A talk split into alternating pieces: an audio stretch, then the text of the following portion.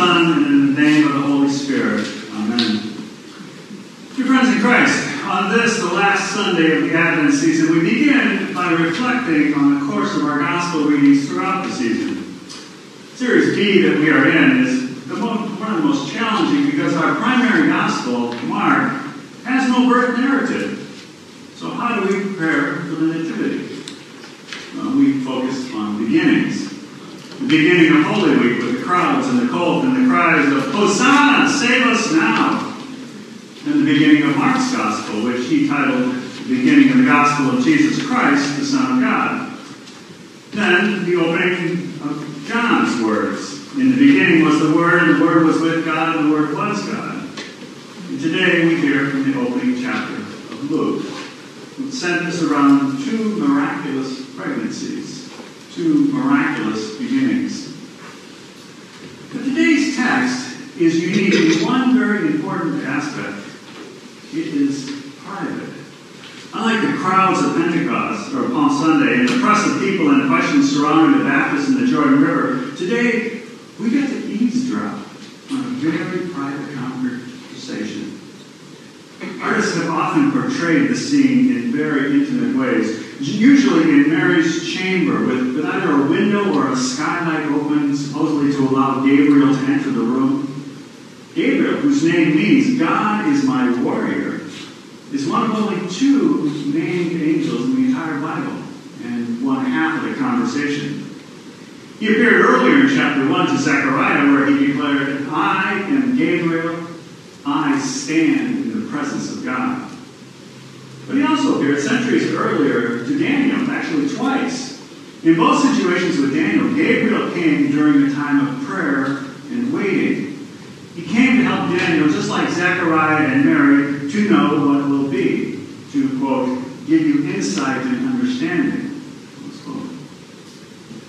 We know only a little more about concerning the other conversation partner. Mary was probably too young to drive, barely a teenager. She lived in a small, forgettable town in faraway Galilee called Nazareth. She was a daughter of, Abraham, of the covenant, a child of Abraham, of the tribe of Judah. But her people in those days were nothing to write home about. The glory of David and the splendor of Solomon were a distant memory. Hers was likely a simple life, looking forward to the consummation of her marriage to Joseph.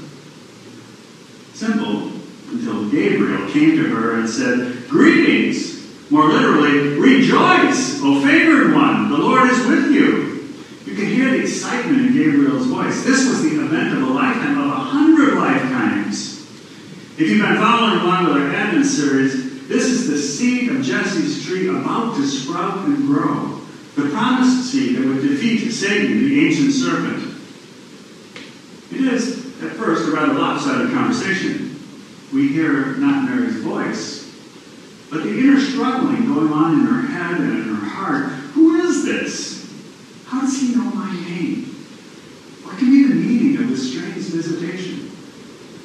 And then the great pronouncement Stop your being afraid, Mary, for you have found favor with God.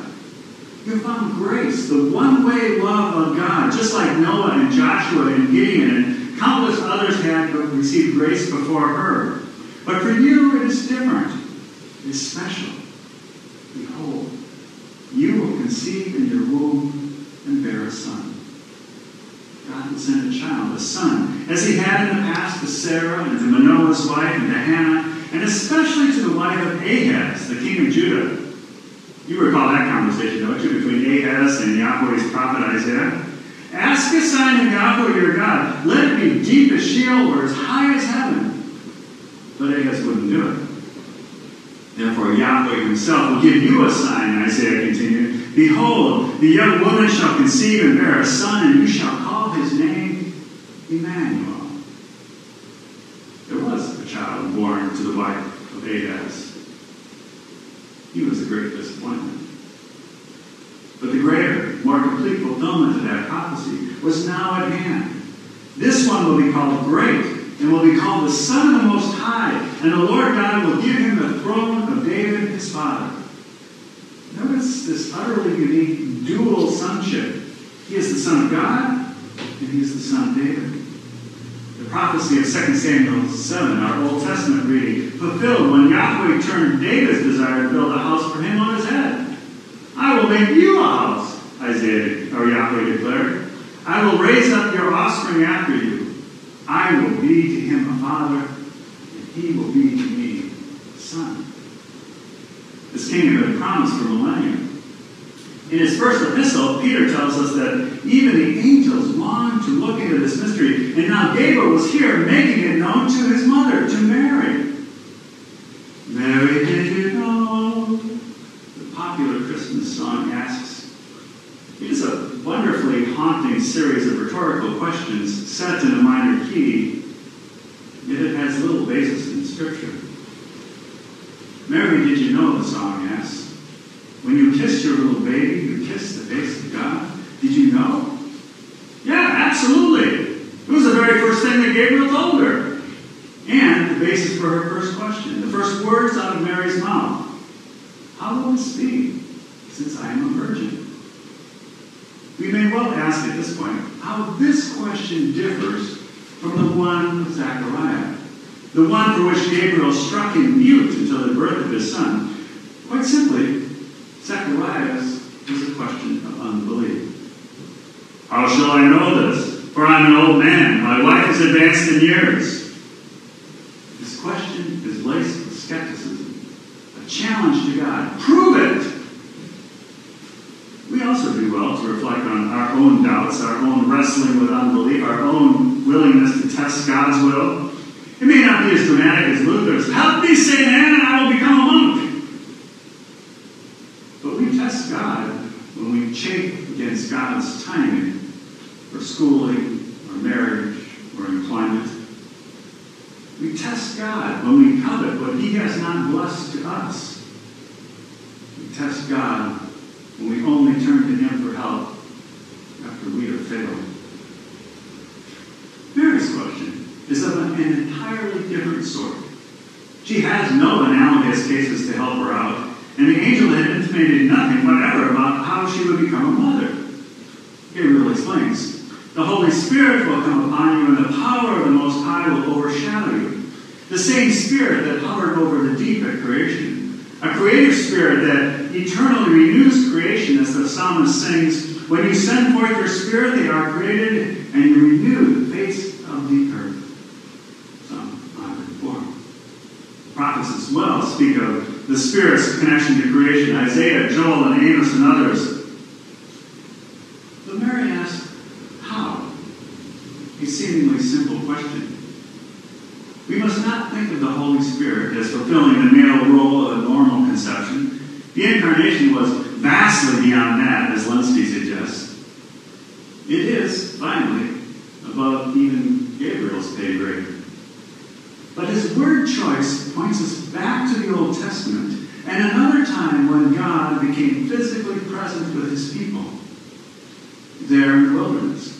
As the tabernacle was being dedicated, we read, Moses was not able to enter the tabernacle because the cloud settled on it. Episkiazo, the same verb as our text, overshadowed you. And the glory of the Lord filled the tabernacle. We cannot help but hear John's summary of, of the incarnation. And the Word became flesh and tabernacle with us. And we have seen his glory. The glory is the only Son from the Father, full of grace and truth. It was, in the end, a miracle. In fact, since the days of Bernard of Clairvaux, theologians, including Luther, have spoken of three miracles. The first, that a virgin should conceive a child, Luther suggested that that was a mere trifle for the God of creation the one by whose voice the heavens were formed, whose thunder in the forest caused the deer to give birth, Psalm 29. The second miracle was a little more weighty, that the child to be born, to follow Gabriel's language, will be called Holy, Son of God. We struggle to be faithful to what is revealed and not go beyond the witness of Scripture. The egg, the DNA of Mary, did not receive the divine, Rather, the ovum was taken up into the second person of the Trinity by the power of the Spirit. surely beyond our understanding. But this was not the greatest miracle of the day, according to the fathers. That was contained in the Virgin's second speech. Behold, I am the slave of the Lord. Let it be me according to your word. Mary believed. If she had not believed, Luther declares, she could not have conceived. And this, he adds, is the hardest part for us as well. More about that in a minute. First, I would like to bring to your attention an intriguing connection back to last week's gospel. You may recall the Baptist confession. I baptize with water, but among you stands one you do not know, even he who comes after me, the strap of whose sandal I am not worthy to untie. Attending to the sandals of the master and washing the feet fell to the lowliest of the household slaves. What John, the greatest of those born of woman, was not worthy to be, this young girl, most blessed of all those who bear sons, has become the slave of the coming one. It is hard to imagine a more complete servitude than to bear another's child. That precisely this was undertaken by a teenage girl from a forgettable town in an obscure corner of the Roman Empire. The godchild nursed at her breast. She comforted and clothed, cleaned and cared as only a mother can do. All this for the one who would die for her sins and ours, piercing her heart even as they pierced his side. As the days of Advent draw to a close, let us ask ourselves a simple question. Do we believe with Mary? She believed when she heard the word of Gabriel. We have that same word. The sure word of Gabriel, but we have even more. The word incarnate, the fruit of Mary's womb. And we have the Spirit who works faith in us through water and word, bread and wine. We need these means of grace again today because the believing can be the hardest part. Sometimes it's hard to believe that God is truly with us. Sometimes it's hard to believe that God truly cares in the midst of this pandemic. We hear His word of promise and presence. We hear His word of forgiveness. But is it really for me? We need to lean into Gabriel's description of Mary. Rejoice, O favored one. What made Mary favored was not her lineage, her accomplishments, or even the purity of her heart. She was favored because God chose her. In his letter to the Ephesians, Paul describes all Christians with the very same word favor. He has favored us. He has graced us in his beloved and Mary's Son. God has chosen us to be daughters and sons out of nothing but favor, nothing but grace. You are redeemed. You are mine because I chose you, God declares. In the end, we are no different than Mary. By human standards, not many of us were wise or powerful or of noble birth, Paul would write to the Corinthians. We have done nothing to justify God coming to us with his favor, but he has. God has sent his word, creating faith and giving eternal life in his name. To God be the glory. Amen.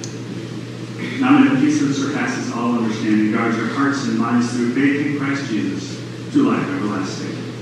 We confess that faith in the words of the Nicene Creed on page 158. Would you please stand?